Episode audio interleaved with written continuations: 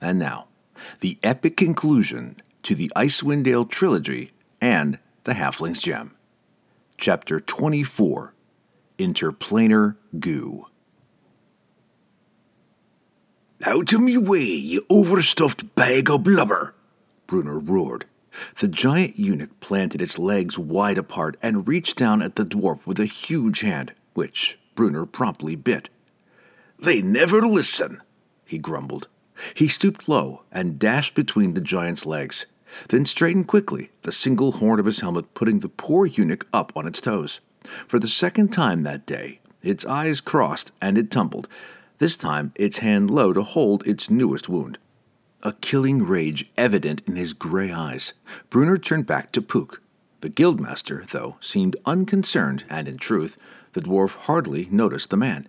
He concentrated instead on the crossbow again, which was loaded and leveled at him. Drizzt's single emotion as he came in was anger. Anger at the pain the wretched creatures of Tartarus had caused to Catti-brie. His goal, too, was singular, the little patch of light in the gloom, the planar gate back to his own world. His scimitars led the way, and Drizzt grinned at the thought of tearing through the Demodand flesh. But the drow slowed as he came in, his anger tempered by the sight of his goal. He could whirl in on the Demodand horde in an attacking frenzy, and probably manage to slip through the gate. But could Catti-brie take the punishment the mighty creatures would surely inflict before Drizzt got her through? The drow saw another way. As he inched in on the back of the Demodand line, he reached out wide to either side of his blades, tapping the back two Demodans on the outside shoulders. As the creatures reflexively turned to look back over their shoulders, Drizzt darted between them. The drow's blades became a whirling prow, nicking away at the hands of any of the Demodans that tried to catch him. He felt a tug on Catti-brie and whirled quickly, his rage doubled. He couldn't see his target, but he knew that he had connected on something when he brought Twinkle down and heard a Demodand shriek. A heavy arm clubbed him on the side of his head, a blow that should have felled him, but Drizzt spun back again and saw the light of the gate only a few feet ahead, and a silhouette of a single Demodand standing to block his passage. The dark tunnel of Demodand flesh began to close about him. Another large arm whirled in, but Drizzt was able to duck beneath its arc. If the Demodand delayed him a single second, he would be caught and slaughtered. Again, it was instinct, faster than thought, that carried Drizzt through. He slapped the Demodan's arms wide apart with his scimitars and ducked his head, slamming into the Demodan's chest, his momentum forcing the creature backward through the gate. The dark head and shoulders came through into Wulfgar's sights, and he hammered Aegis Fang home. The mighty blow snapped the Demodan's backbone and jolted Drizzt, who pushed from the other side.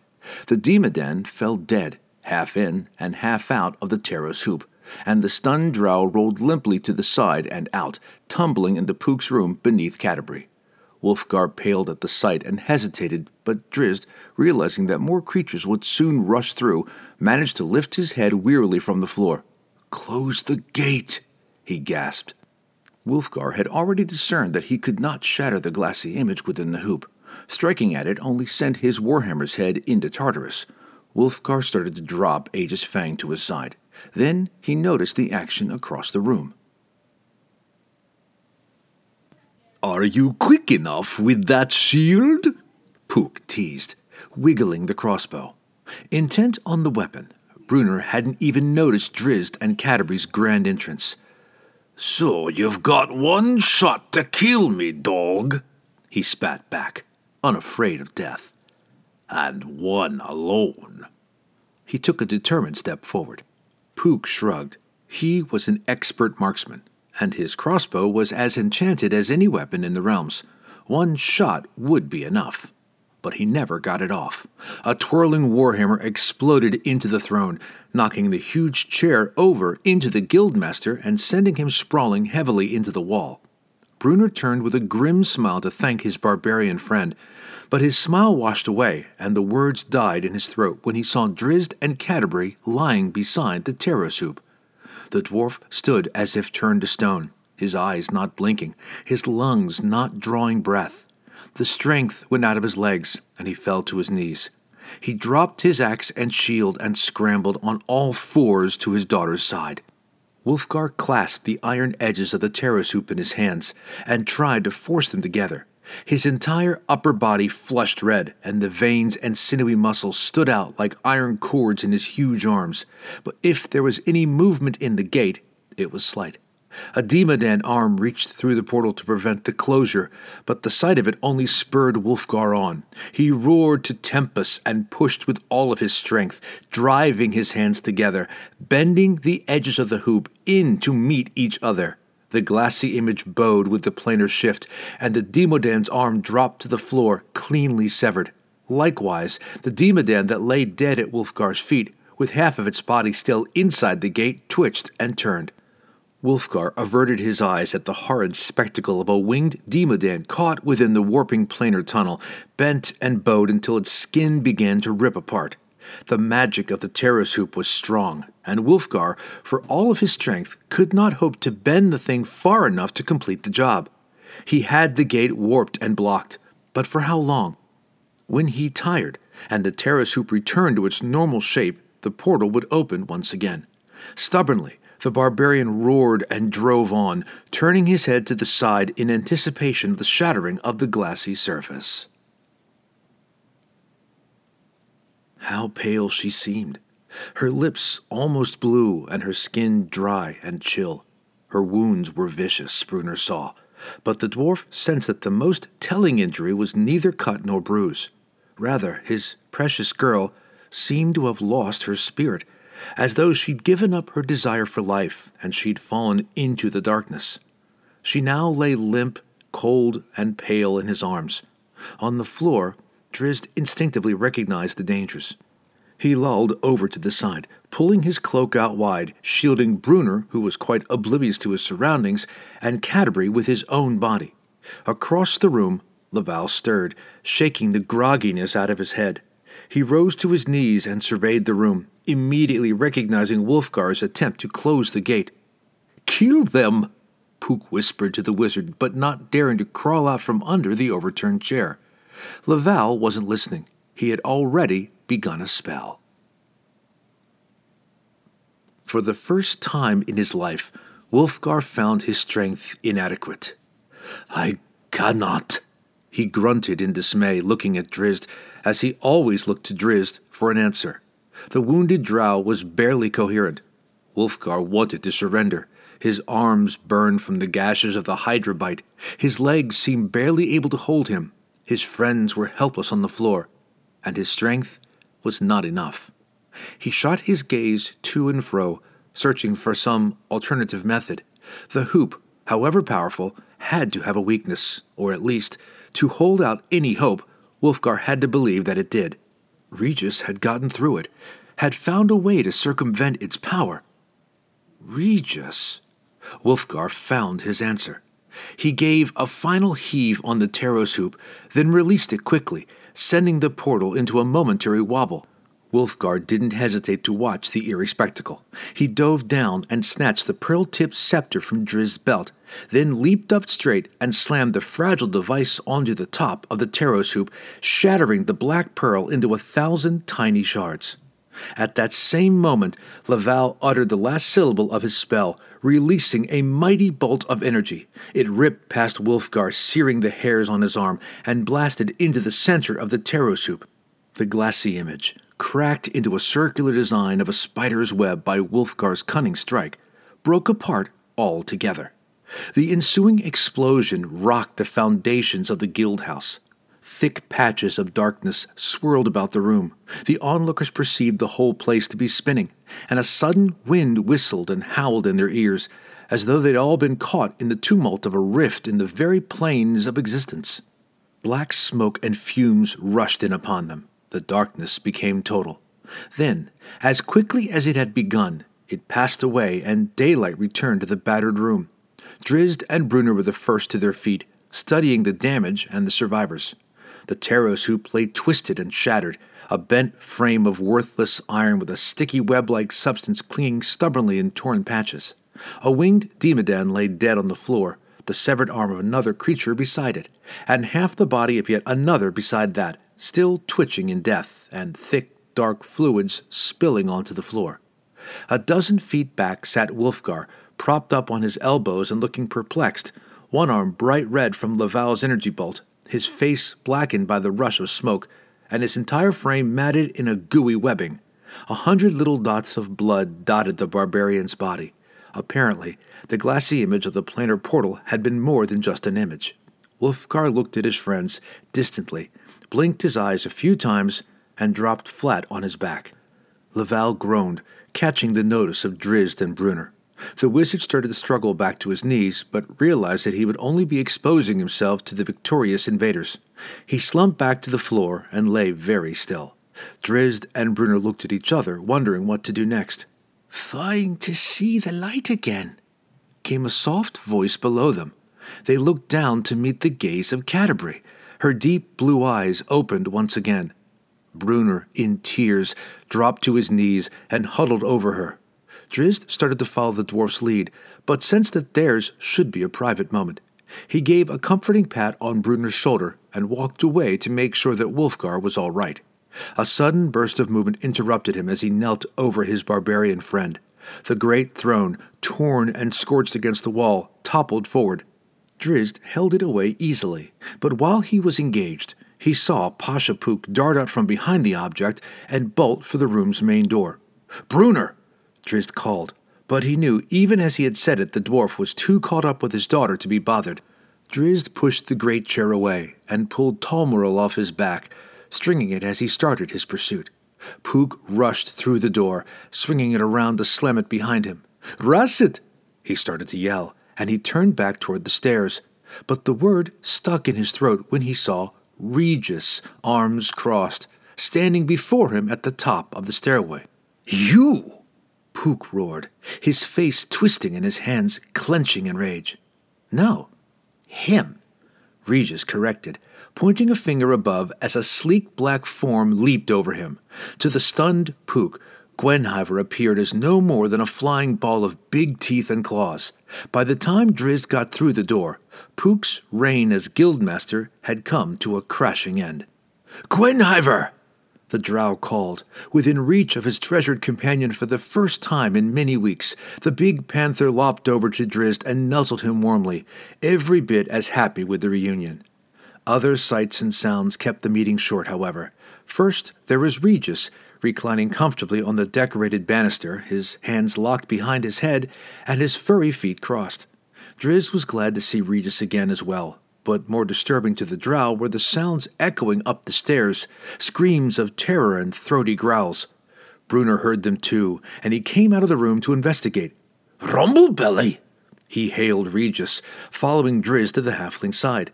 They looked down the great stairway at the battles below. Every now and then, a were-rat crossed by, pursued by a panther. One group of rat-men formed a defensive circle, their blades flashing about to deter Gwenhwyvar's feline friends, right below the friends, but a wave of black fur and gleaming teeth buried them where they stood. "Cats?" Brunner gawked at Regis. "You brought cats?" Regis smiled and shifted his head in his hands. "You know a better way to get rid of mice?" Brunner shook his head and couldn't hide his own smile. He looked back at the body of the man who had fled the room. "Dead, too," he remarked grimly. "That was Pook," Regis told them, though they'd already guessed the guildmaster's identity. "Now he is gone, and so, I believe, will his were-rat associates be." Regis looked at Drizzt, knowing an explanation to be necessary. "Gwenhwyvar's friends are only hunting the rat-men," he said. "And him, of course," he pointed to Pook. "The regular thieves are hiding in their rooms, if they're smart. But the panthers wouldn't hurt them anyway." Drizzt nodded his approval at the discretion Regis and Gwenhwyvar had chosen. Gwenhwyvar was not a vigilante. "We all came through the statue," Regis continued. "I kept it with me when I went out of Tartarus with Gwenhwyvar. The cats can go back through it to their own plane when their work is done." He tossed the figurine back to its rightful owner. A curious look came over the halfling's face. He snapped his fingers and hopped down from the banister, as if his last action had given him an idea. He ran to Pook, rolled the former guildmaster's head to the side, trying to ignore the very conspicuous wound in Pook's neck, and lifted off the ruby pendant that had started the whole adventure. Satisfied, Regis turned to the very curious stares of his two friends. "Time to make some allies," the halfling explained, and he darted off down the stairs. Brunner and Drizzt looked at each other in disbelief. "Ha! He'll own the guild," Brunner assured the drow. Drizzt didn't argue the point.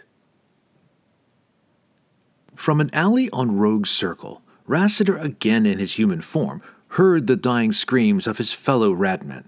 He had been smart enough to understand that the guild was overmatched by the heroes from the north, and when Pook sent him down to rally the fight, he had slipped instead back into the protection of the sewers.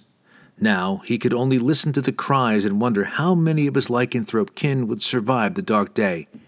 "I will build a new guild," he vowed to himself, though he fully understood the enormity of the task, especially now that he had achieved such notoriety in Kalimport. Perhaps he could travel to another city, Memnon or Baldur's Gate, further up the coast. His ponderings came to an abrupt end as the flat of a curving blade came to rest on his shoulder, the razor edge cutting a tiny line across the side of his neck. Rassiter held up a jeweled dagger. "This is yours, I believe," he said, trying to sound calm. The saber slipped away, and Rassiter turned to face Artemis Entreri. Entreri reached out with a bandaged arm to pull the dagger away, at the same time slipping the saber back into its scabbard. "I knew you had been beaten," Rassiter said boldly. "I feared you dead." "Feared?" Entreri grinned. "Or hoped. It is true that you and I started off as rivals," Rassiter began. Entreri laughed again. He had never figured the rat man worthy enough to be considered a rival. Rassiter took the insult in stride. "But we didn't serve the same master." He looked to the guild house, where the screaming had finally begun to fade. "I think Pook is dead, or at least thrown from power. If he faced the drow, he is dead." Entreri spat, the mere thought of Drizzt Do'Urden filling his throat with bile. "Then the streets are open," Rassiter reasoned. He gave Entreri a sly wink. "For the taking." "You and I," Entreri mused. Rassiter shrugged.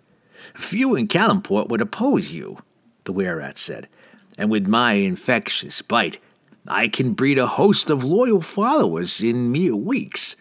Certainly, none would dare stand against us in the night." Entreri moved beside him, joining him in his scan of the guildhouse. "Yes, my ravenous friend," he said quietly. "But there remain two problems." "Two?" "Two," Entreri reiterated. "First, I walk alone." Rassiter's body jolted straight as a dagger blade cut into his spine. "And second," Entreri continued without missing a breath, "you are dead."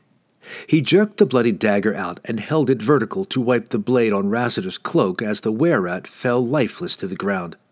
Entreri surveyed his handiwork and the bandages on his wounded elbow. "Stronger already," he muttered to himself, and he slipped away to find a dark hole. The morning was full and bright now, and the assassin, still with much healing to do, was not ready to face the challenges he might come across on the daytime streets. Chapter 25. A Walk in the Sun. Brunner knocked lightly on the door, not expecting a response. As usual, no reply came back. This time, though, the stubborn dwarf did not walk away. He turned the latch and entered the darkened room. Stripped to the waist and running his slender fingers through his thick mane of white hair, Drizzt sat on his bed with his back to Brunner. Even in the dimness, Brunner could see clearly the scab line sliced across the drow's back. The dwarf shuddered, never imagining in those wild hours of battle that Drizzt had been so viciously wounded by Artemis Entreri. "5 days, elf," Brunner said quietly. "Do you mean to live your life in here?" Drizzt turned slowly to face his dwarven friend. "Where else would I go?" he replied. Brunner studied the lavender eyes, twinkling to reflect the light of the hallway beyond the open door. The left one had opened again, the dwarf noted hopefully. Brunner had feared that the Demodand's blow had forever closed Drizzt's eye. Clearly it was healing, but still those marvelous orbs worried Brunner. They seemed to him to have lost a good bit of their luster. "How is Catti-brie?" Drizzt asked, sincerely concerned about the young woman, but also wanting to change the subject. Brunner smiled. "Not for walking yet," he replied, "but her fighting's back, and she's not caring for lying quiet in a bed."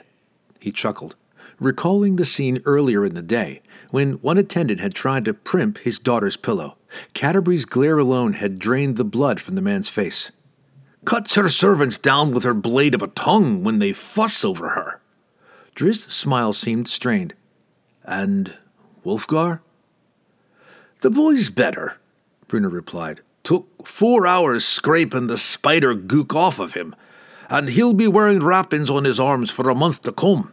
But more than that's needed to bring the boy down. Tough as a mountain and nearin' as big." They watched each other until the smiles faded and the silence grew uncomfortable. "The halfling's feast is about to begin," Brunner said. "You going? With a belly so round, me guess is that Rumblebelly will set a fine table." Drizzt shrugged noncommittally. "Bah!" Brunner snorted. "You can't be living your life between dark walls." He paused as a thought suddenly popped into his head. "Or are you out at night?" he asked slyly. "Out?" "Hunting," explained Brunner. "Are you out hunting Entreri?" Now Drizzt did laugh, as the notion that Brunner linked his desire for solitude to some obsession with the assassin. "You're burning for him," Brunner reasoned, "and he for yourself if he's still for drawing breath."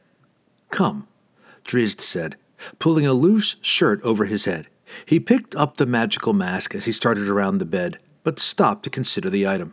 He rolled it over in his hands, then dropped it back to the dressing table. "Let us not be late for the feast." Brunner's guess about Regis had not missed the mark. The table awaiting the two friends was splendidly adorned with shining silver and porcelain, and the aromas of delicacies had them unconsciously licking their lips as they moved to their appointed seats. Regis sat at the long table's head, the 1,000 gemstones he had sewn into his tunic catching the candlelight in a glittering burst every time he shifted in his seat. Behind him stood the two hill-giant eunuchs who had guarded Pook to the bitter end, their faces bruised and bandaged. At the halfling's right sat LaValle, to Brunner's distaste, and at his left, a narrow-eyed halfling and a chubby young man, the chief lieutenants in a new guild. Farther down the table sat Wulfgar and Catti-brie side by side, their hands clasped between them, which, Drizzt guessed, by the pale and weary looks of the two, was as much for mutual support as genuine affection. As weary as they were, though, their faces lit with smiles, as did Regis's when they saw Drizzt enter the room, the first time any of them had seen the drow in nearly a week. "Welcome, welcome," Regis said happily. "It would have been a shallow feast if you could not have joined us." Drizzt slid into the chair beside LaValle, drawing a concerned look from the timid wizard. The guild's lieutenants, too, shifted uneasily at the thought of dining with a drow elf. Drizzt smiled away the weight of their discomfort. It was their problem, not his. "I have been busy," he told Regis. "Brooding?" Brunner wanted to say as he sat next to Drizzt, but he tactfully held his tongue. Wulfgar and Catti-brie stared at their black friend from across the table. "You swore to kill me," the drow said calmly to Wulfgar, causing the big man to sag back in his chair. Wulfgar flushed a deep red and tightened his grip on Catti-brie's hand. Only the strength of Wulfgar could have held that gate, Drizzt explained.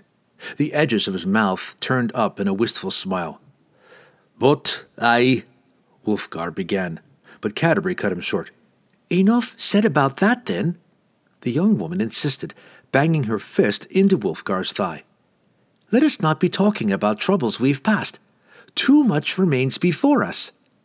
"Me girl's right," spouted Brunner. "The days walk by us as we sit and heal. Another week, and we might be missing a war." "I am ready to go," declared Wulfgar. "You're not," retorted Catti-brie. "Nor am I. The desert had stopped us afore we even got on the long road beyond." "Ahem," Regis began, drawing their attention. "About your departure." He stopped to consider their stares, nervous about presenting his offer in just the right way. I thought that... I mean... "Spit it out!" demanded Brunner, guessing what his little friend had in mind. "Well, I have built a place for myself here," Regis continued. "And you're to stay," reasoned Catti-brie. "We'll not blame you, though we're sure to be missing you." "Yes," said Regis, "and no. There is room here and wealth, with the four of you by my side." Brunner halted him with an upraised hand. "A fine offer," he said. "But me home's in the north." "We've armies waiting on our return," added Catti-brie. Regis realized the finality of Brunner's refusal, and he knew that Wulfgar would certainly follow Catti-brie back to Tartarus if she so choose. So the halfling turned his sights on Drizzt, who had become an unreadable puzzle to them all in the last few days. Drizzt sat back and considered the proposition, his hesitancy to deny the offer drawing concerned stares from Brunner, Wulfgar, and particularly Catti-brie. Perhaps life in Kalimport would not be so bad, and certainly the Drow had the tools to thrive in the shadowy realm Regis planned to operate within. He looked Regis squarely in the eye. "No," he said. He turned at the audible sigh from Catti-brie across the table, and their eyes locked. "I have walked through too many shadows already," he explained. "A noble quest stands before me, and a noble throne awaits its rightful king." Regis relaxed back in his chair and shrugged. He had expected as much.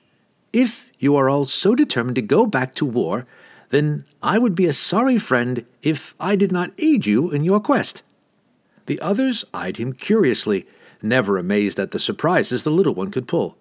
"To that end," Regis continued, "one of my agents reported the arrival of an important person, from the tales Brunner had told me of your journey south, in Kalimport this morning." He snapped his fingers, and a young attendant entered from a side curtain, leading Captain Deudermont. The captain bowed low to Regis, and lower still to the dear friends he had made on the perilous journey from Waterdeep. "The wind was at our backs," he explained, "and the Sea Sprite runs swifter than ever. We can depart at the morrow's dawn. Surely the gentle rock of a boat is a fine place to mend weary bones." "But the trade," said Drizzt. "The market is here in Kalimport, and the season. You did not plan to leave before spring." "I may not be able to get you all the way to Waterdeep," said Deudermont. "The winds and ice will tell, but you surely will find yourself closer to your goal when you take the land once again." He looked over to Regis, then back to Drizzt. "For my losses in trade, accommodations have been made."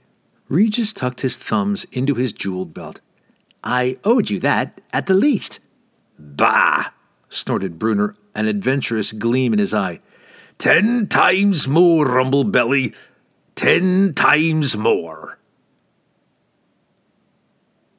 Drizzt looked out of his room's single window at the dark streets of Kalimport. They seemed quieter this night, hushed in suspicion and intrigue, anticipating the power struggle that would inevitably follow the downfall of a guildmaster as powerful as Pasha Pook. Drizzt knew that there were other eyes out there, looking back at him, at the guild house, waiting for word of the Drow elf, waiting for a second chance to battle Drizzt Do'Urden. The night passed lazily, and Drizzt, unmoving from his window, watched it drift into dawn. Again, Brunner was the first to his room. "You ready, elf?" the eager dwarf asked, closing the door behind him as he entered. "Patience, good dwarf," Drizzt replied. "We cannot leave until the tide is right, and Captain Deudermont assured me that we had the bulk of the morning to wait." Brunner plopped down on the bed. "Better," he said at length. "Gives me more time to speak with the little one." "You fear for Regis," observed Drizzt. "Aye," Brunner admitted. "The little one's done well by me." He pointed to the onyx statuette on the dressing table. "And by yourself, Rumblebelly said it himself. There's wealth to be taken here. Pook's gone, and it's to be a grab as grab can. And that Entreri's about, that's not to me liking. And more of them ratmen, not to doubt, looking to pay the little one back for their pain. And that wizard. Rumblebilly says he's got him by the gemstones, if you get me meaning. But it seems off to me that a wizard's caught by such a charm. To me as well, Drizzt agreed. I don't like him, and I don't trust him, Brunner declared. Rumblebilly's got him standing right beside him. Perhaps you and I should pay LaValle a visit this morning, Drizzt offered, that we might judge where he stands. Brunner's knocking technique shifted subtly when they arrived at the wizard's door, from the gentle tapping he had laid on Drizzt's door to a battering ram crescendo of heavy slugs. LaValle jumped from his bed and rushed to see what was the matter and who was beating upon his brand-new door. "Morning, wizard," Brunner grumbled, pushing into the room as soon as the door cracked open. "So I guessed," muttered LaValle, looking to the hearth and beside it to the pile of kindling that was once his old door. "Greetings, good dwarf," he said as politely as he could muster. "And Master Duarden," he added quickly when he noticed Drizzt slipping in behind. "Were you not to be gone by this late hour?" "We have time," said Drizzt. "And we're not for leaving till we've seen for the safety of Rumblebelly," Brunner explained. "Rumblebelly?" echoed LaValle. "The halfling!" roared Brunner. "Your master!" "Ah, yes, Master Regis," said LaValle wistfully, his hands going together over his chest and his eyes taking on a distant, glossy look. Drizzt shut the door and glared, suspicious, at him. Lavalle's faraway trance faded back to normal when he considered the unblinking drow. He scratched his chin, looking for somewhere to run. He couldn't fool the drow, he realized. The dwarf, perhaps. The halfling, certainly. But not this one. Those lavender eyes burned holes right through his facade. "You do not believe that your little friend has cast his enchantment over me?" he said. "Wizards avoid wizards' traps," Drizzt replied. "Fair enough," said LaValle, slipping into a chair. "Bah! Then you're a liar, too!" growled Brunner, his hand going to the axe on his belt. Drizzt stopped him. "If you doubt the enchantment," said LaValle, "do not doubt my loyalty. I am a practical man who has served many masters in my long life. Pook was the greatest of these, but Pook is gone. LaValle lives on to serve again." "Or mightn't be that he sees a chance to make the top," Brunner remarked, expecting an angry response from LaValle. Instead, the wizard laughed heartily. "I have my craft," he said. "It's all that I care for.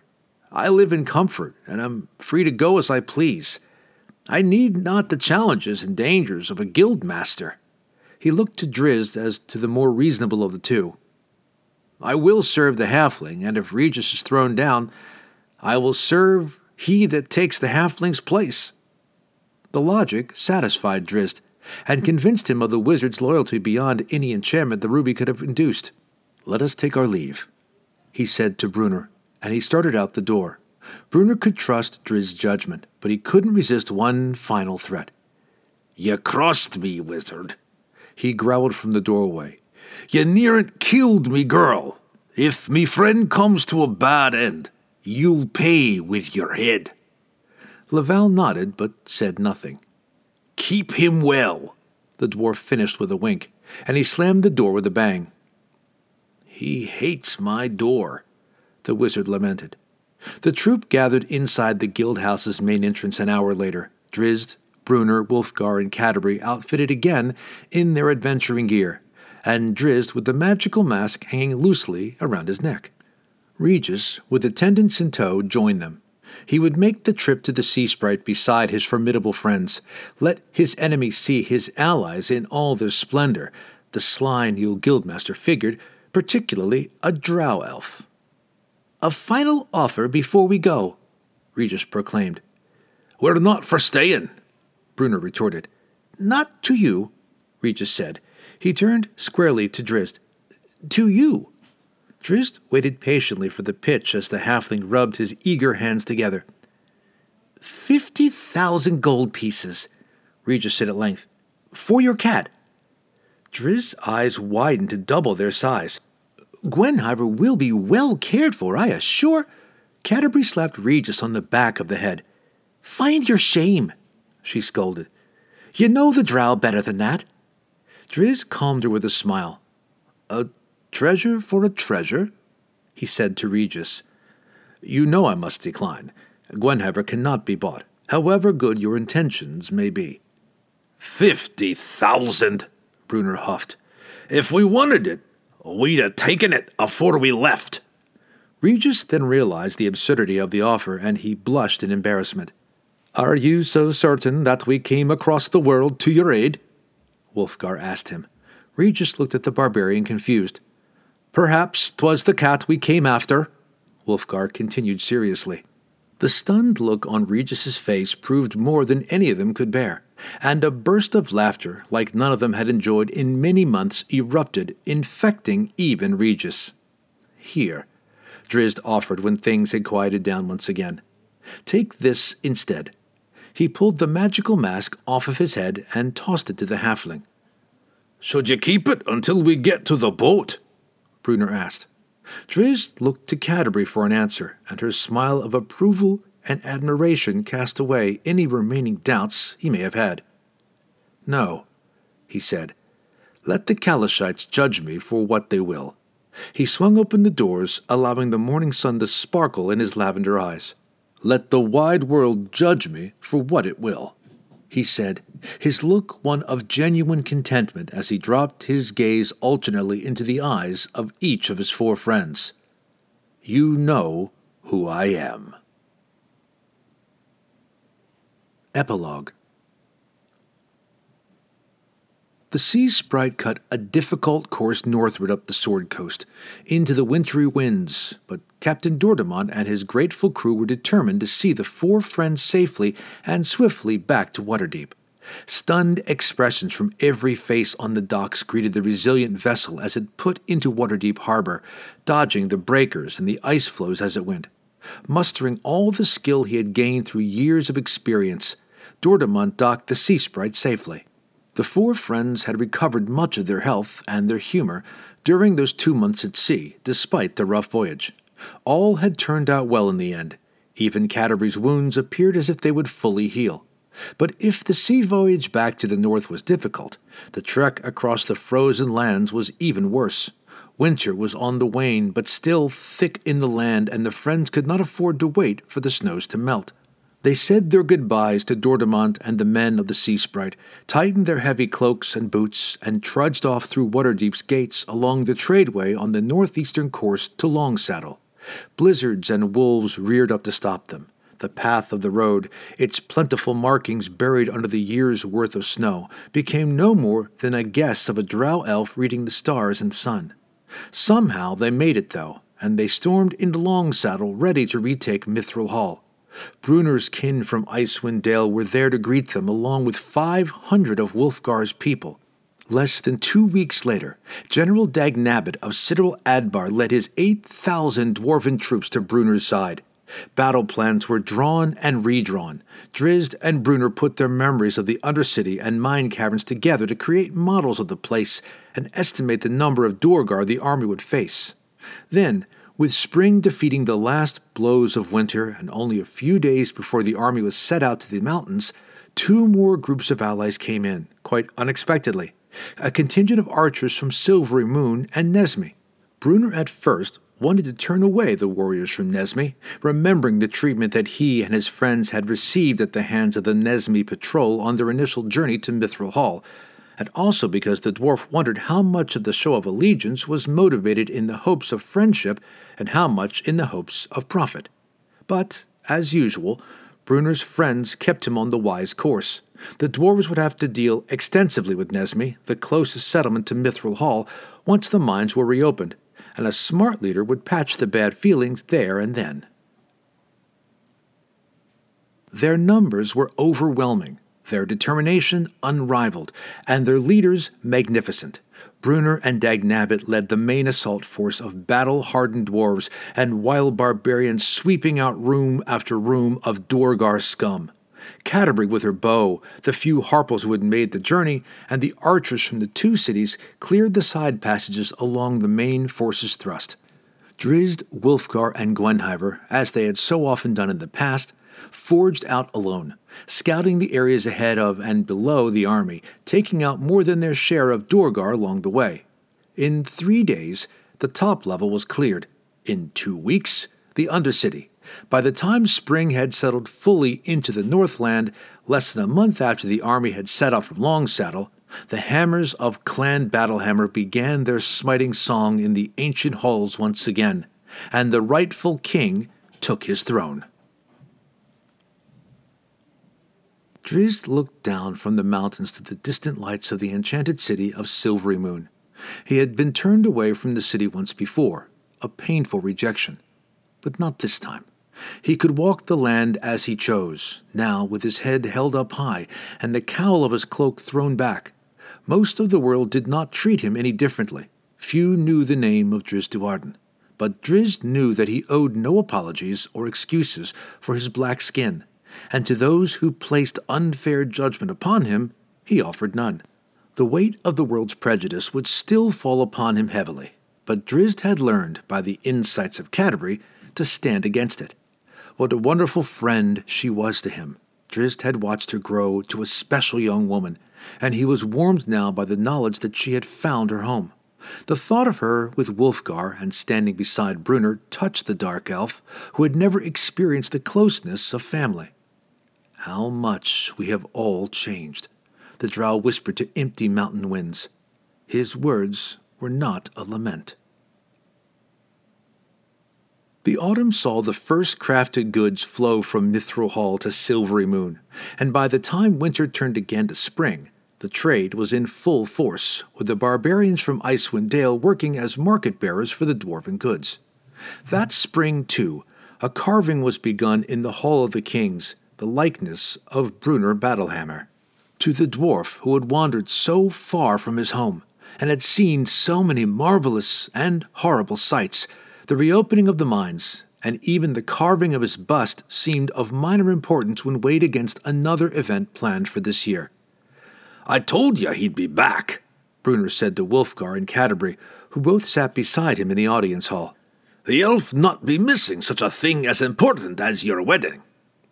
General Dagnabbit, who, with blessings from King Harbram of Citadel Adbar, had stayed on with 2,000 other dwarves swearing allegiance to Brunner, entered the room, escorting a figure who had become less and less noticeable in Mithril Hall over the last few months. "Greetings," said Drizzt, moving up to his friends. "So you made it," Catti-brie said absently, feigning disinterest.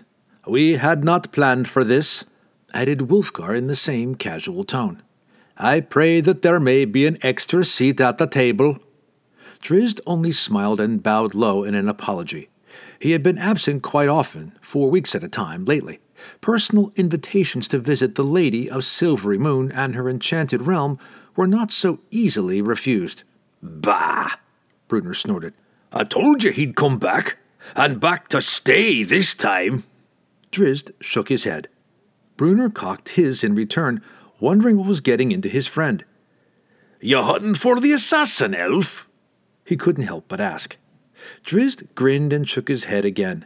"I've no desire to meet that one again," he replied. He looked at Catti-brie. She understood, then back to Brunner. "There are so many sights in the wide world, my dear dwarf, that cannot be seen from the shadows. Many sounds more pleasant than the ring of steel, and many smells preferable to the stench of death." "Cook another feast," Brunner grumbled. "Sure and the elf has his eyes fixed on another wedding." Drizzt let it go at that. Maybe there was a ring of truth in Brunner's words, for some distant date. No longer did Drizzt limit his hopes and desires. He would see the world as he could and draw his choices from his wishes, not from limitations he might impose upon himself. For now, though, Drizzt had found something too personal to be shared. For the first time in his life, the Drow had found peace. Another dwarf entered the room and scurried up to Dagnabbit. They both took their leave, but Dagnabbit returned a few moments later. "What is it?"